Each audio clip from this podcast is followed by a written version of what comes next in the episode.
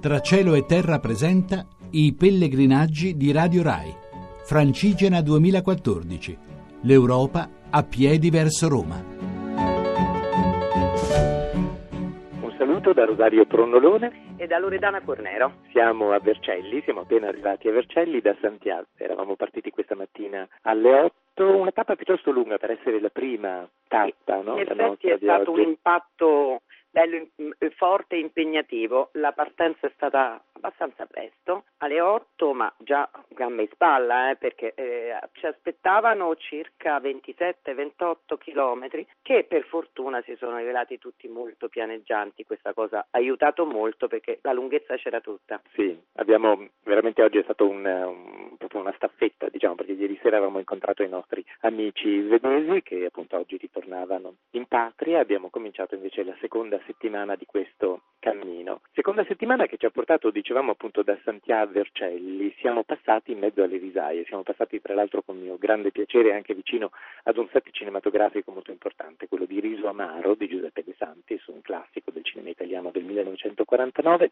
e quindi è stato veramente molto emozionante passare veramente accanto a questo, a questo set. Sì, e per noi poi è stato, almeno per me, un paesaggio completamente nuovo eh, risaie dappertutto, prima abbiamo avuto i campi di mais, poi i campi di grano e poi finalmente siamo arrivati a queste risaie famosissime e anche un po' mitiche, tutto il tema delle mondine, tutto il tema della raccolta del grano, dai film alla realtà, alla musica che ha accompagnato queste situazioni. Quindi è stato particolarmente piacevole e soprattutto una natura, una natura interessantissima, il, il clima per fortuna abbastanza fresco, almeno fino a mezzogiorno e tantissimi uccelli di tutti i tipi, veramente la patria del birdwatching direi.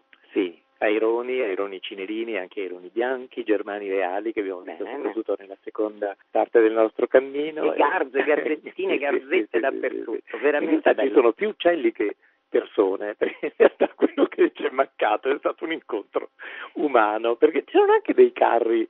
Lasciati lì abbandonati. Sì, diciamo, pensavamo di trovare qualche, agricoltore, contadino, perché i campi sono veramente vastissimi, enormi, ma non abbiamo trovato, forse mh, presi in altre occupazioni in questo periodo, e anche due o tre cascine che abbiamo incontrato strada facendo erano stranamente deserte, completamente deserte. Sì, in uno volevamo fermarci a prendere un caffè. Purtroppo il lunedì è il giorno di chiusura dei caffè qui nella zona.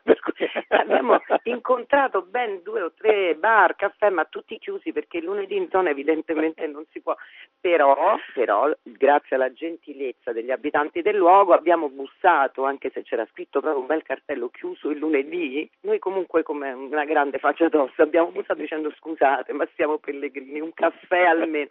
E la signora gentilissima, veramente gentilissima, ci ha fatto due meravigliosi caffè che ci hanno ristorato. A ci hanno Montonero, a quindi la Montonero, grazie alla signora di. Montonero e ci hanno permesso di continuare ancora con più foga. Ma abbiamo incontrato anche una coppia di pellegrini stranieri, eh? Sì, Questo affranti, detto. si erano Erano proprio- affranti schiantati sotto il sole verso mezzogiorno e mezza con il loro panino e la loro guida, ma veramente un po' stravaccati no?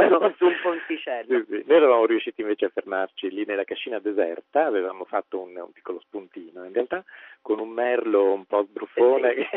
Si chiacchierava tantissimo, ma per fortuna almeno avevamo trovato un po' d'ombra e ci eravamo potuti risparmiare perché da mezzogiorno in poi è iniziato il gran caldo. Sì, la temperatura è completamente cambiata. Tutta la prima parte della mattinata era stata molto fresca con un venticello insomma, che ci aveva anche accompagnato piacevolmente sì. nel, nel cammino, invece improvvisamente a mezzogiorno è andata via la velatura del cielo che c'era, il sole improvvisamente Sì, fortissimo. picchiava proprio, picchiava proprio, infatti il cappelletto che mi è stato fornito stamattina, perché io lo avevo dimenticato, era fondamentale da mezzogiorno in poi, anche perché oltre a ripararci dalla testa dovevamo sventolarci perché col caldo sono arrivate le zanzare e questo è stato terribile. Sì, adesso il cielo si era annuvolato, quindi domani probabilmente avremo anche pioggia, ma ve lo sapremo raccontare domani. Volevo ringraziare naturalmente Edoardo Melchiorri, Giovanna Savignano e da Roma Massimo Quaglio per la loro collaborazione e quindi ci A sentiamo domani. A domani.